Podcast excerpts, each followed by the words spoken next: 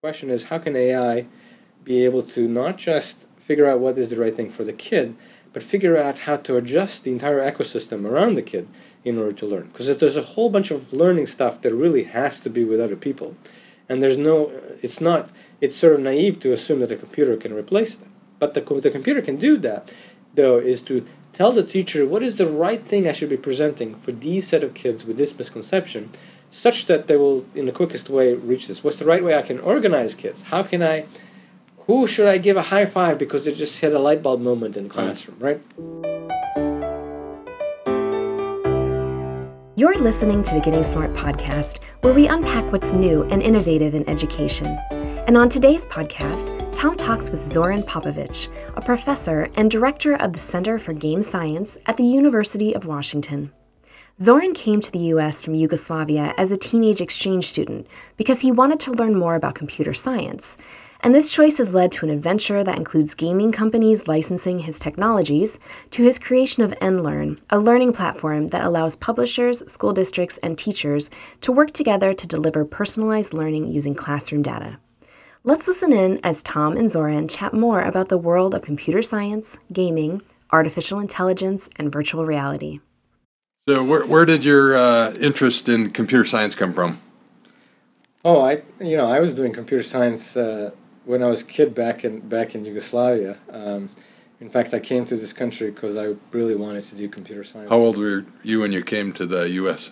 I came here as an exchange student. Um, I was in high school. Yeah, and then I got lucky. I got a scholarship. Uh, Where'd you go to college? I went to Brown University as an undergrad. Um, computer science major. Yeah, computer science. Uh, got hooked to computer graphics with Andy Van Dam at the time. Mm and then did my PhD in the same area. Was there a link to gaming at all with that? Yeah, I mean that's. Uh, I mean, most of my technologies. There's there's a lot of my technologies that ended up being licensed by game companies. Right. So, for example, like uh, Bungie, the biggest franchise that Bungie has now, is using my uh, algorithms of how, how all the characters move mm. uh, in the space. Uh, and that's what led to sort of Foldit and sort of use of uh, games towards uh, creative, uh, creating uh, sort of rapid expertise. And, uh, and that so, was an interesting combination of sort of gaming and crowdsourcing. Yeah, I mean, the scientists came to me and say, "Hey, we want to basically see if people can actually help us out on this open research problem."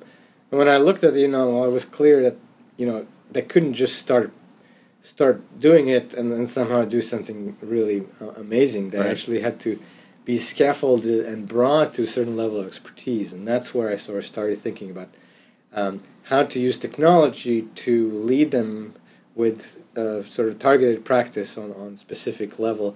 And the question was really, can they reach state-of-the-art expertise such that they can publish uh, in their outcomes in nature? And it turns out, you know, they published four Nature papers uh, as a result. And, um, and ever since then, I've been really sort of targeting this uh, sort of making maximal impact by by sort of really allowing people to reach their highest potential by, by learning what they didn't even think they can learn. When did you come to the University of Washington? Um, I don't even remember. It was uh, in '99. I think came as a faculty member. So yeah. th- this is really one of the best computer science departments in the world now, right? Yeah, I mean it's uh, certainly a leader it's, in it's a top couple five categories. In, in most of uh, uh, some of the recent stuff that I've seen is top five. You know, some of these uh, rankings take a while to propagate right. because because there's a little bit of inertia in the space. But certainly, you know, I recruit students away from Stanford and MIT, right. and that that you know, uh, so so I know that we're pretty much up there. You have a great group of colleagues here. Yeah, yeah, it's fun. I mean, it's uh, there's a lot of AI is very strong. Um, you know, education is actually uh, pretty pretty good too. So so that kind of confluence of things has really allowed me. So a lot of us have just uh, in, through the tech press and the popular press have figured out that artificial intelligence is a really big deal. It's it's uh, suddenly pervasive in most sectors of life and work, and you've been working in that space for a long time. Yeah. What's what's happening there? What's your the broad view? Well, you know, I mean, it's you know, as an insider, you you know, uh, you know, it, it looks a little bit different. But you know, I mean, it's it wasn't.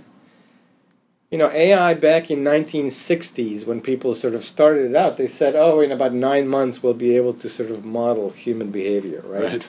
And you know, as a result, because of a lot of these uh, sort of claims, you know, there was a lot. It was kind of a laughing stock for a long period of time.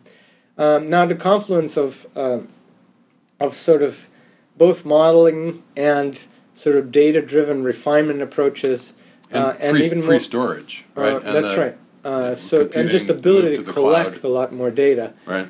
Uh, allows you to be sort of ever ever so useful. I mean, computer vision is similar like that. You know, Right. it kind of wasn't very useful, but now you know you can buy a car with some kind of vision embedded in it. Um, and so so yeah, I mean, it's still still a long way away from it actually really being uh, completely trustworthy in what, what it's what it's actually doing. But it, but it's exciting, you know. And the the problem is that when you look at it and apply it on education, things are things are not as quickly uh, leading to outcomes as, one would hope, and a number of different reasons uh, for that. But you're much more popular on campus now than you were 10 years ago. Your colleague Pedro Domingos says you're the new switchboard for the university, that everybody's figured out every every big problem has a big data set, right? Do you Well, I have people don't coming know. to you asking about how do I attack my big data set? Well, I mean, as, as I mean, they mostly come to me when they want to say, "Hey, I not just that I have a big data set, but but I have this problem, and I want to have ten times more people actually trying to solve it because with Foldit and some of these other things, you know, you know, protein science have, has been increased in terms of number of people doing it by a factor of four as a Right. result of what we've done." And we're doing this in neuroscience now. I mean, for example, the, the most exciting project now um, we're uh, we're speeding up the process of reconstructing neurons now by uh, already like uh, by, three times compared to what, what people are doing. So so it's uh, the thing that I did manually with it. now it's becoming a structure. So I can start developing a theory of how to actually have. If you want a lot of people to learn. Uh, to do something really, really well, what are the structures that you can lead them from really know, knowing nothing? Uh, and of course, with direct applications to K 12 education as well. What's your sense of how the rise of artificial intelligence and the fact that young people are going to live with smart machines, how does that change how we should think about the desired outcomes of K 12 and higher ed? The, the big what should kids know and be able to do given the rise of AI? Yeah, I mean, the way that I see, see this and, and sort of the way that I'm driving stuff with, with, I mean, this is kind of the ultimate goal of, of, the Enlearn uh, uh, uh, nonprofit is that, you know, if things are done the right way, and, by that I don't mean just artificial intelligence somehow figure out what the kid needs to learn, uh, sort of kind of this matrix effect, plug it in, and all of a sudden you learn everything.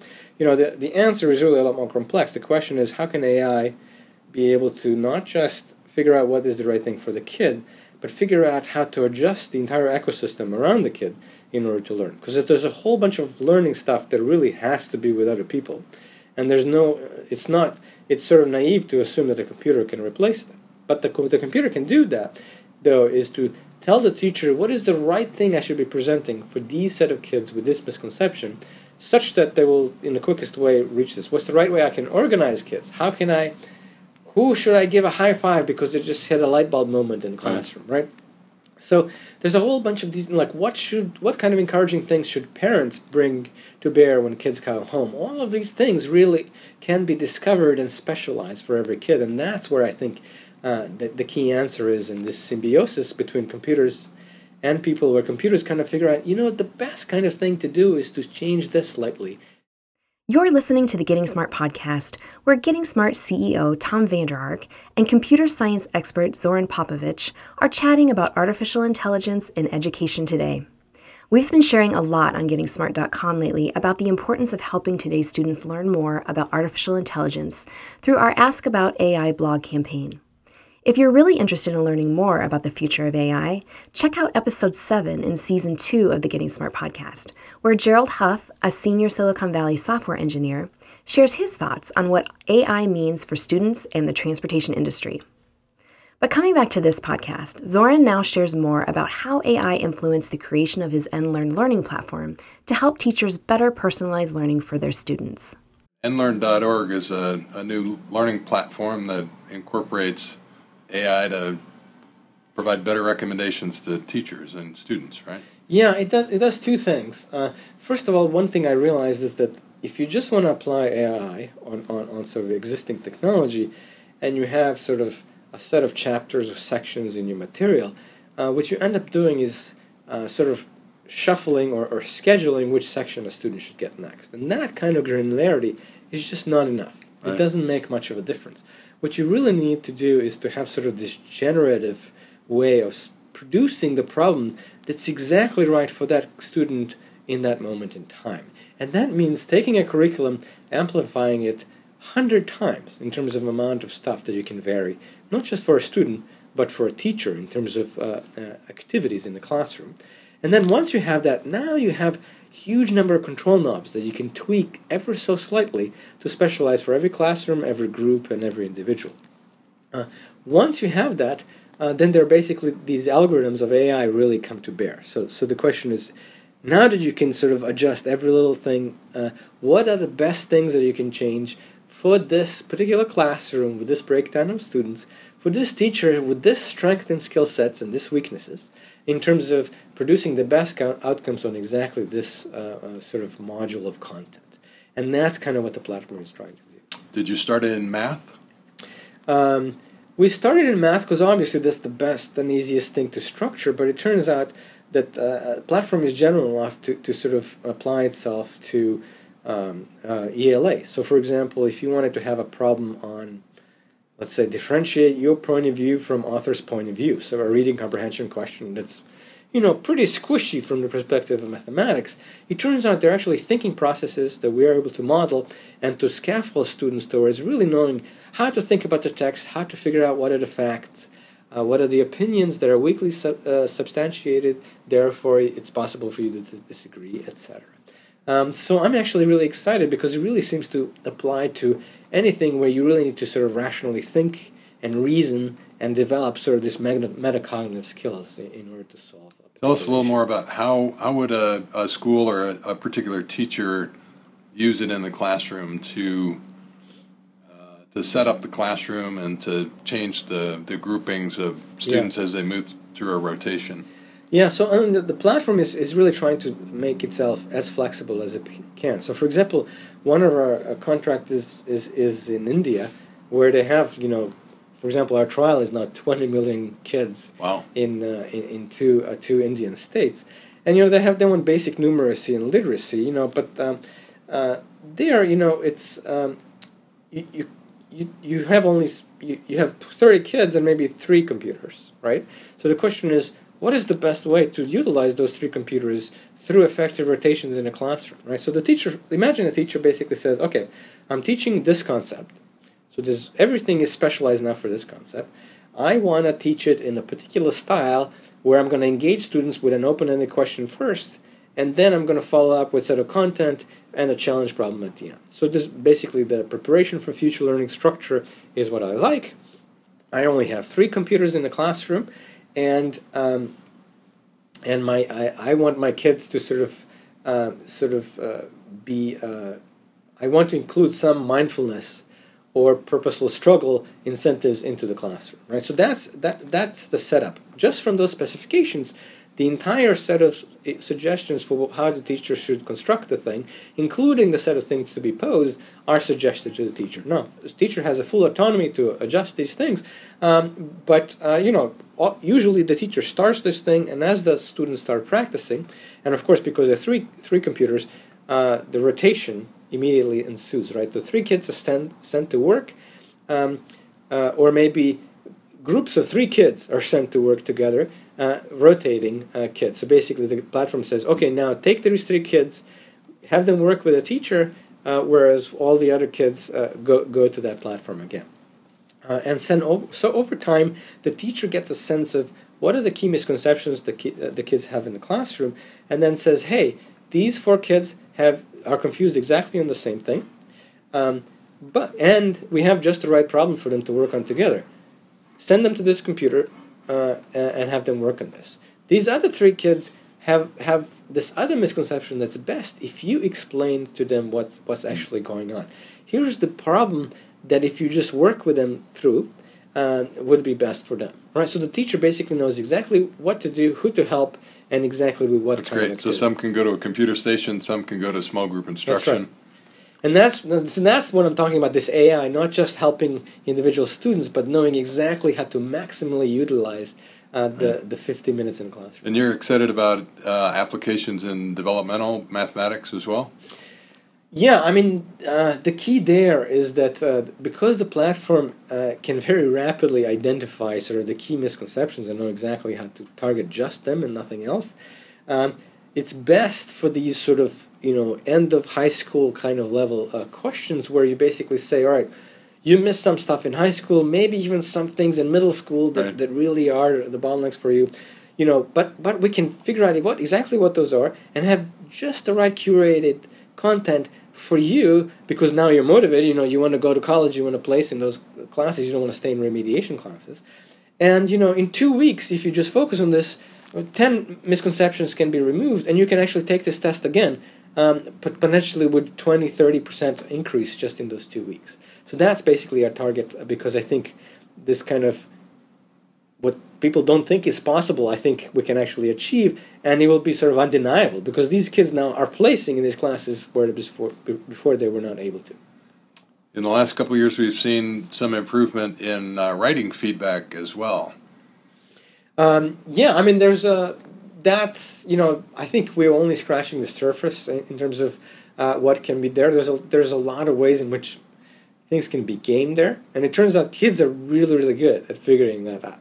so so if they see oh they just want longer sentences with auxiliary clauses, I'm just going to write that stuff, and it may not be necessarily comprehensible, but I'm going to get really high score, right? So the key question then uh, there of course is how to give them the right set of feedback on what the computer is really good at, and then figure out what the teacher should be focusing on because the technology is weak there and teacher can actually help. So it's that symbiosis again where teacher doesn't read everything because that of course is the impediment, but you can still have sort of rapid iteration feedback because which is really as we know the main requirement for actually being able to learn. Another topic of interest with the Getting Smart team lately has been around augmented and virtual reality in education. In Season 2, Episode 23 of the Getting Smart podcast, we speak with Seth Andrew, who co founded the Washington Leadership Academy in DC, where virtual reality is central to the learning vision of the school. In fact, Andrew said that in the next three to five years, students will be immersed in augmented and virtual reality all day, every day. And he encourages schools to begin implementing VR as they refresh their edtech. Zoran agrees with this growing interest and sees the sweet spot in all of this for students around the contextualized learning that naturally comes with immersing yourself in a virtual world. We heard a lot this year about AR and VR. Uh, when and how, where do you think that'll help out in education?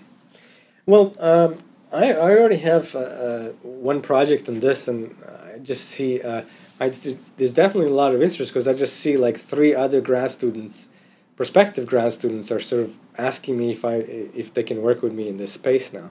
Uh, I would say you know it's uh, in terms of all the things that we can do for education. Uh, there's a lot of stuff we can do on, on, on platforms where, like I said, there are only a few computers in the classroom uh, time when AR and VR actually make it into many classrooms where they're mostly needed is still relatively ahead of us. But that Right. doesn't mean that research doesn't necessarily need to be done. Uh, the biggest sweet spot I see uh, is, is uh, because uh, it has to do with the contextualized learning. If you think about it, you know, the only way we know how to learn is in a context of Right. some way. So, uh, augmented reality allows you to actually really be in that context exactly. So, imagine you learning words or another language or, or etc. Um, you know, you could just be having these glasses, and every time you recognize a chair, a table, uh, a door, or something, there, there's basically just going to be a label there. And so, Right. you learning in the context of your real world, almost sort of subliminally Right. in some way. And I think that could be extremely powerful. Another one has to do with imagine you're actually working on a math problem um, and you're actually drawing models of it on the paper. What it can, uh, what this thing can do is actually see your partial solutions to something and say, "Hey, you're actually thinking the right way here, but this particular thing that's mentioned in the text that you don't have in your model." Right. So the key key thing is how can you sort of augment somebody's thinking by using visual cues uh, in terms of in, in sort of educational context. Those specific two things are, I think, um, things that that would be most useful uh, immediately. There are many, many other applications. That, uh, that Looks like it'll be easier to um, for career education to immerse kids in different settings, for Yeah. problem-based learning to introduce them to some of the global challenges more Yeah. easily and more com- in a more compelling way. There's also, you know, uh, you know, chemistry labs. I I just thought like you know you can build a chemistry lab. Um, once you know it's software chemistry labs and anybody you know so every high school everywhere can can now have state of the art chemistry lab with huge amount of experiments with no liability issues Right. um, but you know pretty much realistic uh, uh, concepts of, of what you really could be doing in, in a real lab. So so a lot of these things now uh, can and it's and that's where I think also could be interesting because it's uh, you can just have one or these two units and still they'll be way cheaper than even just have a vented hood uh, installed in, in, the, in the classroom right uh, somewhere. So so you could just really deploy this at scale and have different kinds of science learning experience for kids Lots of cool applications for uh, for medical education. Yeah, yeah. Obviously, um, uh, even for professional development, you know, teachers can now have sort of uh, can can say, okay, I want to teach this in a classroom, but you know, I only have 15 minutes to prep before the class. Let me just try this in, in those, this Right. virtual class, virtual classroom, where all the students are confused exactly in the most likely ways with respect to what I'm teaching. Maybe I have some misbehaving kids as well. So how can I sort of train, uh, sort of really having a smooth classroom where I do just the right thing? So so a lot of these things now uh, can be possible for uh, professional development in K twelve, but but really uh, professional development in industry as well. Sounds like AI is powering advances in uh, many different fields simultaneously. Uh, yeah, yeah. I mean, it's uh, it's it's it's gonna make. I mean, with sort of you can see basically with these uh, assistants, uh, for example, uh, Alexa making it big. You know, the these things are gonna be on all of our phones, Right. uh, and they already are. They're, they're only going to get better with significant amount of data uh, that, that, that's going to happen. So. Um, and, and once it becomes sort of this staple in everyday life, uh, there's no turning back. Right. Thank you, Zoran. Yeah, you're welcome. Interested in learning more about the importance of computer science in education? GettingSmart.com has a variety of blogs containing resources around coding, as well as great thought leadership in our Ask About AI blog series. You can join the conversation around that series on Twitter using hashtag AskAboutAI. Thanks again to Zoran Popovic for speaking with us and sharing his expertise, to Tom for a great interview, and to Andrew Luck for mixing it all together for us. Be sure to check out the Getting Smart podcast on iTunes, and while you're there, subscribe and rate us. For the Getting Smart podcast, this is Kat signing off.